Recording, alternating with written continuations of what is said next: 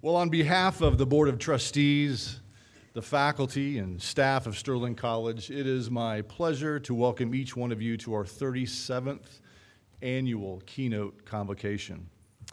This convocation service displays a few of the SC traditions as the new academic year begins. The ringing of the bell has been a tradition heard at the opening and closing of each academic year.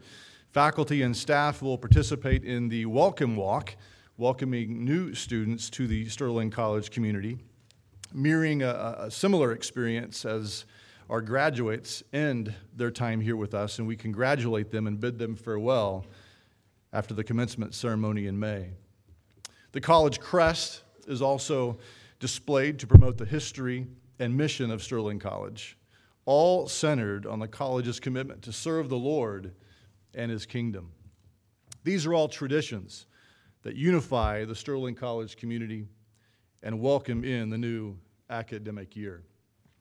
Uh, to the new students, uh, welcome to Sterling College. I hope and I trust that you will choose to become discernibly different as you grow and as you study and as you develop relationships here. To our returning students, welcome back. It's been a long summer without you. We are all called to serve, to serve one another in our daily lives, and to show each other how the body of Christ is supposed to work. And I pray that you will continue to seek the Lord in new opportunities, new friendships, allowing Him to mold and direct your lives here at Sterling and even after you graduate. We are so glad that all of you are a part of the Sterling College family and are part of our warrior nation. Let us begin with our keynote convocation. Let us begin our keynote convocation with the invocation from our Assistant Professor of Biblical Studies, Dr. Glenn Butner. And I would ask that we please rise. Gentlemen, remove your hats for prayer. Doctor. Please join me in prayer. Father, we thank you for gathering us all here this morning in the name of your Son, who, who you have provided as our way, truth, and life. May we be a people dedicated to your truth across this campus, uncovering new truths in our classrooms and in our disciplines. But may we ultimately uncover the truth revealed through your Son and preserved in the Gospels. Father, may that truth never be a truth divorced from the life. May what we learn here add to life by seeking justice in this world May it add to eternal life by helping us to see you through the beauty of various thoughts. And Father, may we also be a people dedicated to life life in arts, life through athletics, life in theater, and among our friendships, Lord. But ultimately, may the life found in those places lead us to a deeper spiritual life, a life not divorced from your Son, the way. And Father, thank you for providing him as the way Ultimately, I pray that more people among us this year may find Christ as the way to you. Thank you for providing him. It is in his name that I pray by the power of the Spirit. Amen. Good morning. Good morning. As the academic dean of the college, it's one of the pleasures I have is to welcome you to the first convocation this year for the 1920 academic year. Our keynote speaker is no stranger to the college. as she is one of our own, and she joined Sterling in the fall of 2007. Erin grew up in Illinois and came to Sterling College to help build and grow the athletic training program. She is passionate about educating and challenging her students, and she has a special interest in curriculum development and student learning styles. Erin's list of academic credentials are nothing short of impressive. She has a BS in biology from St. Joseph's College, a Master of Science in Health and Human Performance from the University of Tennessee at Chattanooga, and she also holds a PhD in education from North Central University. It doesn't stop there. Uh, as many of you know, Erin was promoted to full professor in 2018. She received the McCreary Teaching Award during the 2013 14 year and was also a 2014 Kansas Independent Colleges Association Faculty of Distinction. That's quite impressive. So then, when she handed me the title of her speech today, I thought, which is titled Chasing Caterpillars, It kind of caught me by surprise, but I'm intrigued. So, will you help me in welcoming Dr. Erin Laudermilk, our 2019 keynote speaker?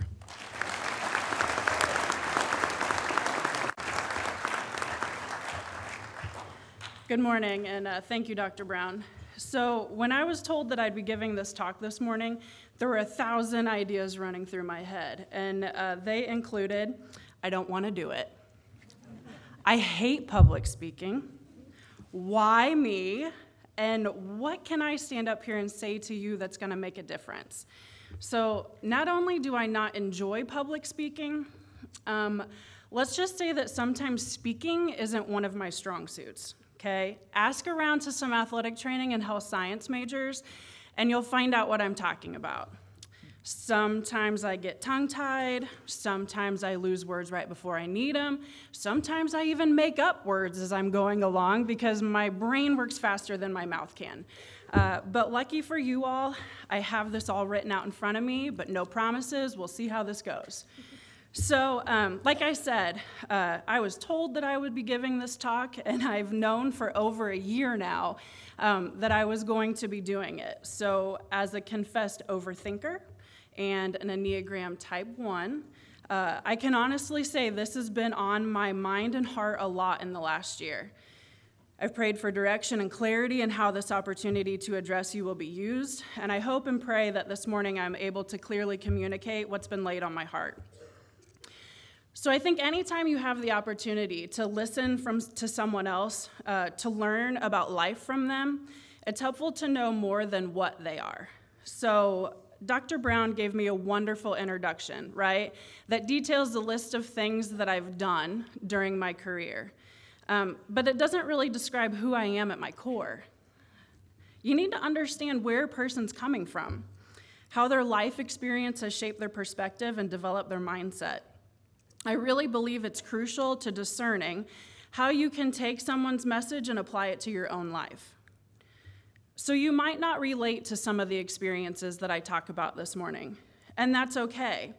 But I'm going to tell you that regardless of the specific situations that we face in life, the joy, the pain, the confusion, the celebration, the love, the disappointment that we all face through different experiences is the same but we just learn it in different ways. So, yes, I am Dr. Erin Laudermilk, uh, as Dr. Brown said, and I've accomplished that list. I'm an associate dean, I'm a full professor, I'm a certified athletic trainer, but I'm also Mrs. Laudermilk, wife of Wes, and I'm a mom. We have a six year old daughter, Avery, and a four year old son, Owen. I'm a dog mom. I have an eight month old golden doodle named Lucky, who some of you met last year at Petapup, and a 14 year old mutt named Cooper, who I adopted in grad school. I'm a daughter, a daughter in law, a niece, aunt, cousin, every word that you can use to describe a female member of a family, it's me. I'm a gardener. I love dirt track car racing. You can laugh. I was bred to be and remain a fan of the Notre Dame Fighting Irish. Attaboy. I'm a converted, converted Chiefs, Royals, Wildcat, and even Jayhawk fan. But only because I've learned it's better to support my husband's teams than it is to cheer against them. So, um, all of these things make up part of what I do, the roles I serve in, uh, what I enjoy. But the, po- the most important part that I haven't mentioned that truly defines who I am is that I'm a child of God. And now you might think to yourself right now, yeah, lady, this is the same Sunday school lesson I've been learning since I was five. And that's okay. But my question to you is you might know this, but are you living it? So, what I am now and what I do now isn't what I've always been. And that's the great thing about this life that God has given us. We struggle and we grow and we change.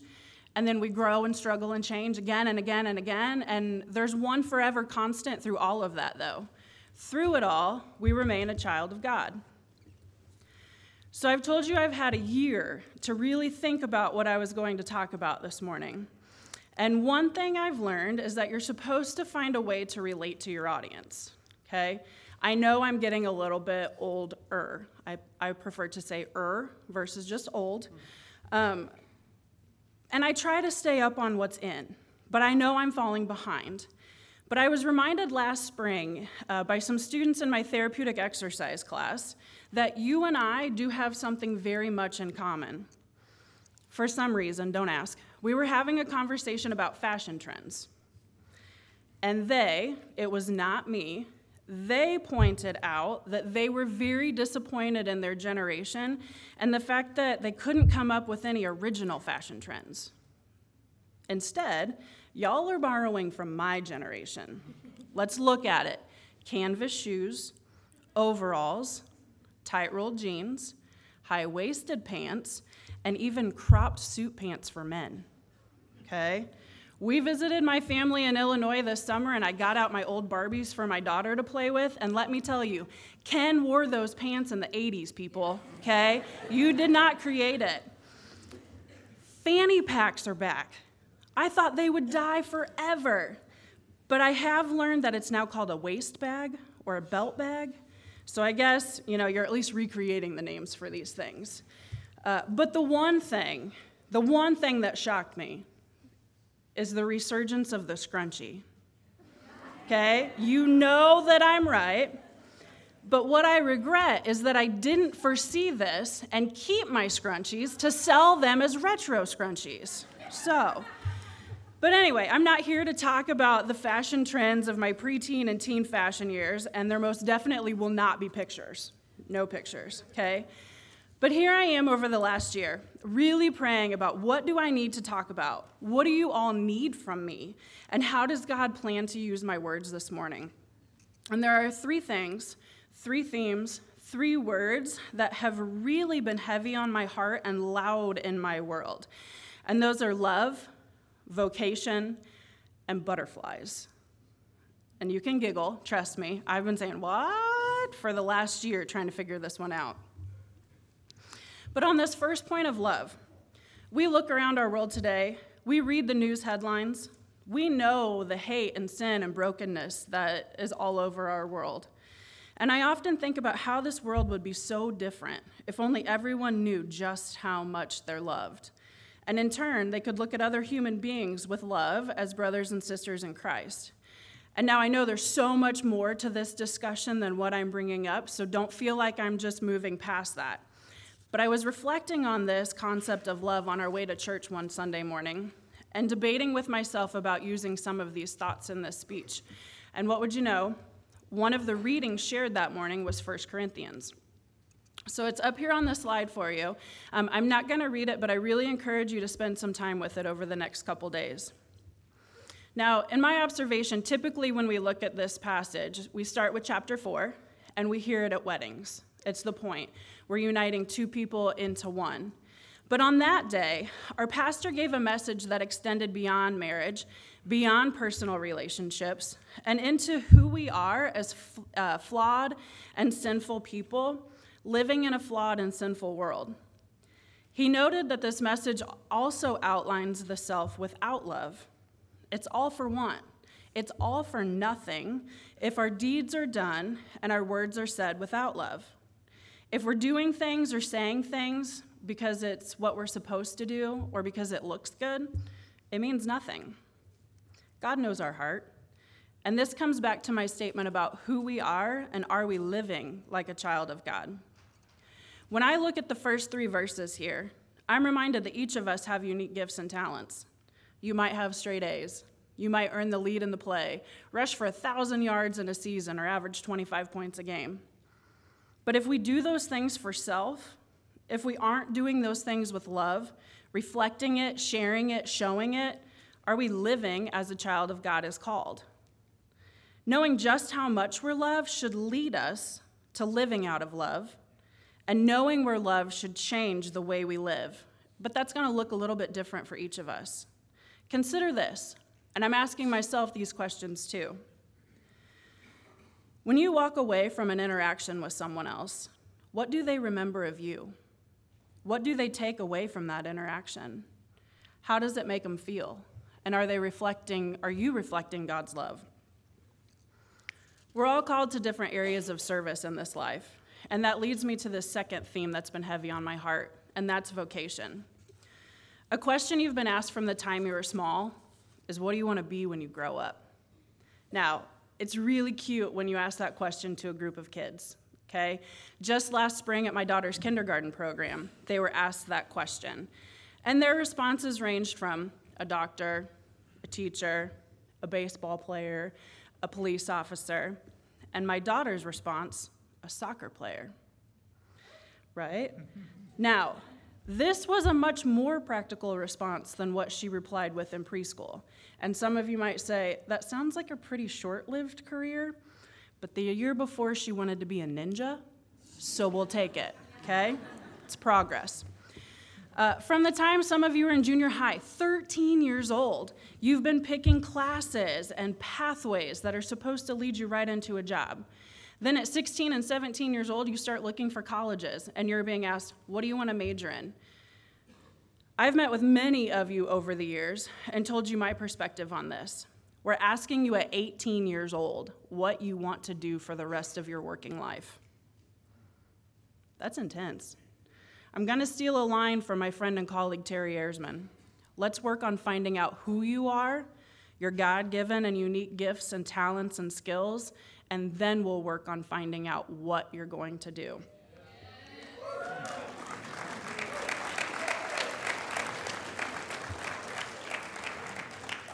Some of you know your gifts. You've already found the vocation that's going to allow you to utilize them. Others of you have no idea only because the opportunities to discover them are still coming. Still, others of you have picked a major, you've studied within it for a few years, and you're still questioning if that's what you're supposed to be doing. And I'm going to tell you, it's okay. It's okay. From personal experience, when I was young, I wanted to be a teacher.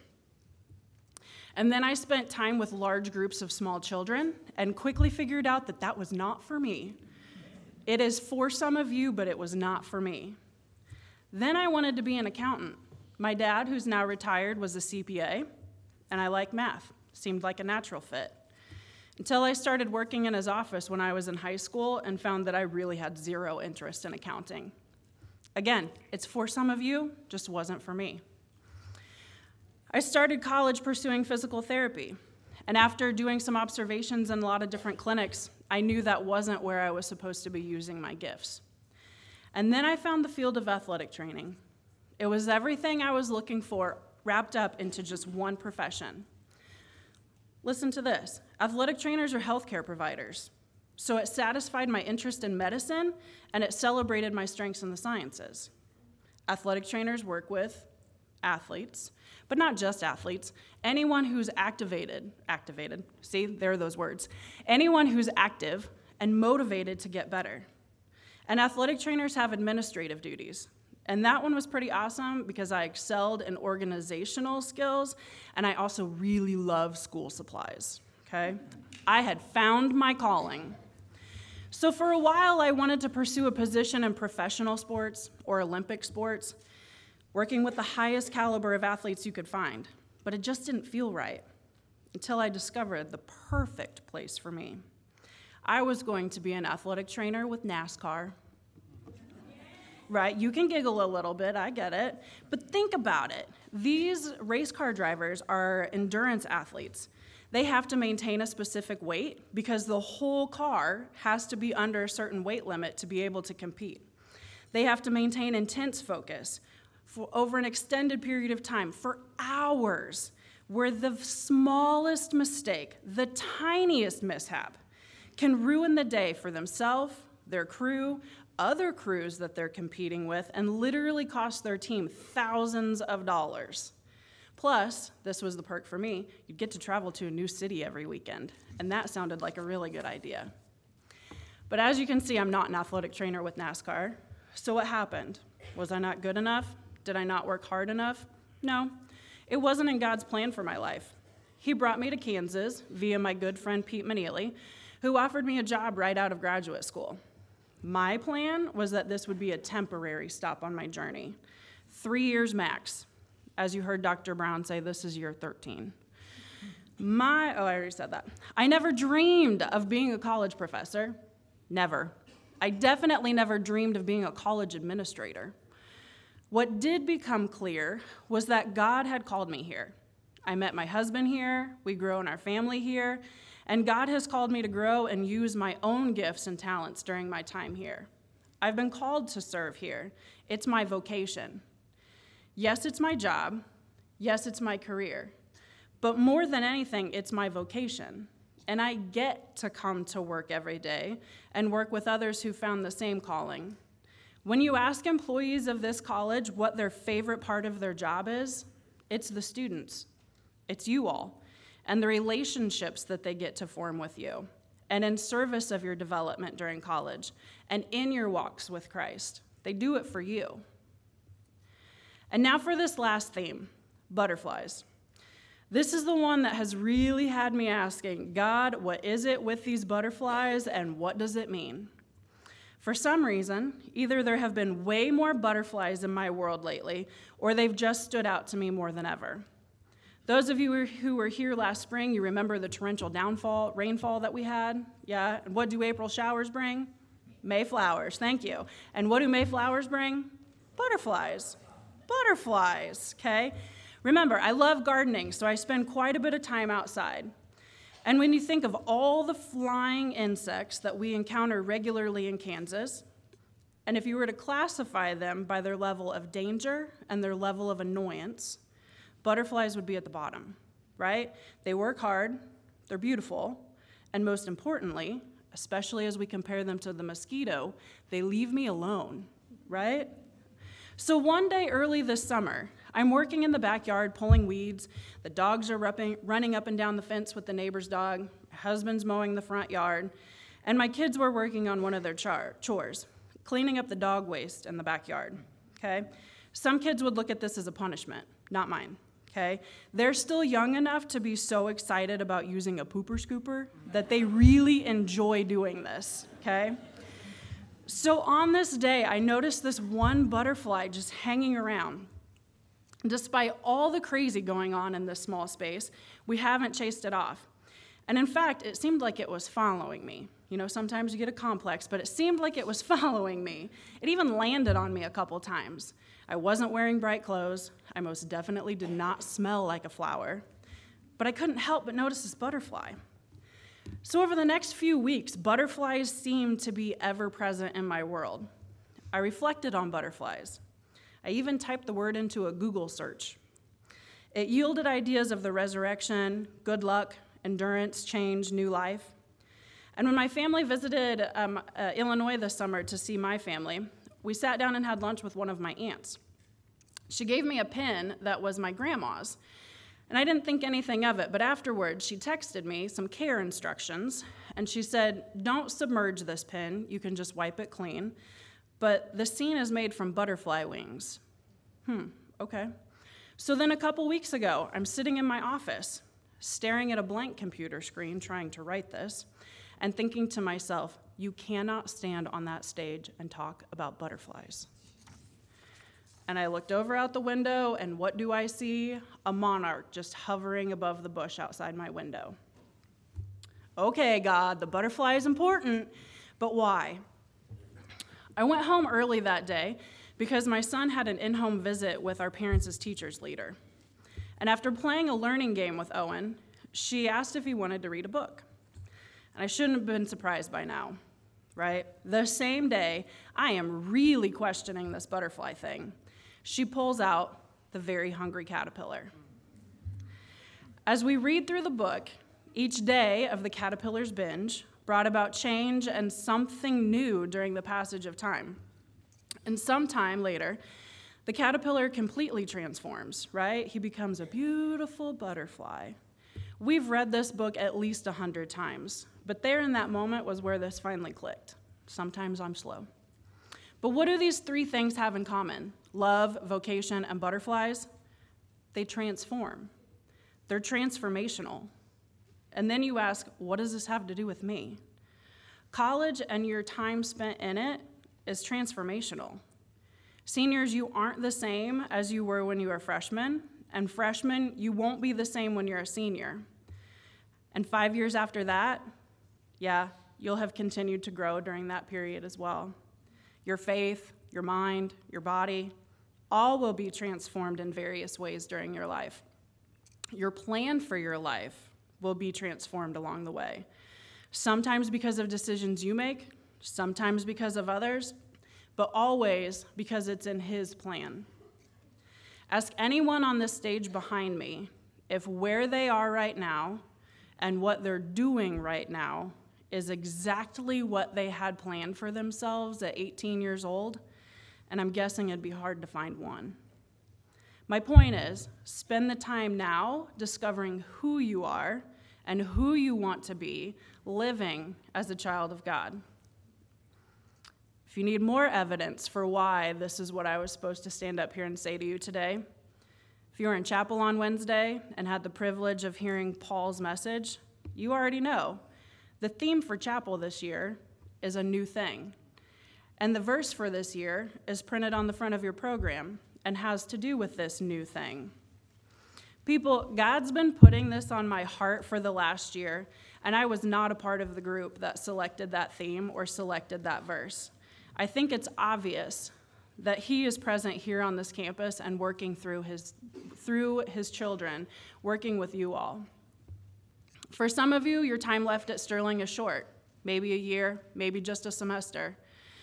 Some of you are starting on your journey with us. Regardless, let this time be one of transformation. Ask yourself, what does this mean for me? Am I living with love? Do I reflect love? Do I receive love well? And am I open to transformation? And so I leave you with this as you enter this school year. Let us love you. Let us speak to you with love. Let us challenge you in love. Let us grow you in love. Let us guide you in love. And let this love give you butterflies of excitement, nervousness, and energy as you navigate your time at Sterling College and beyond. Thank you.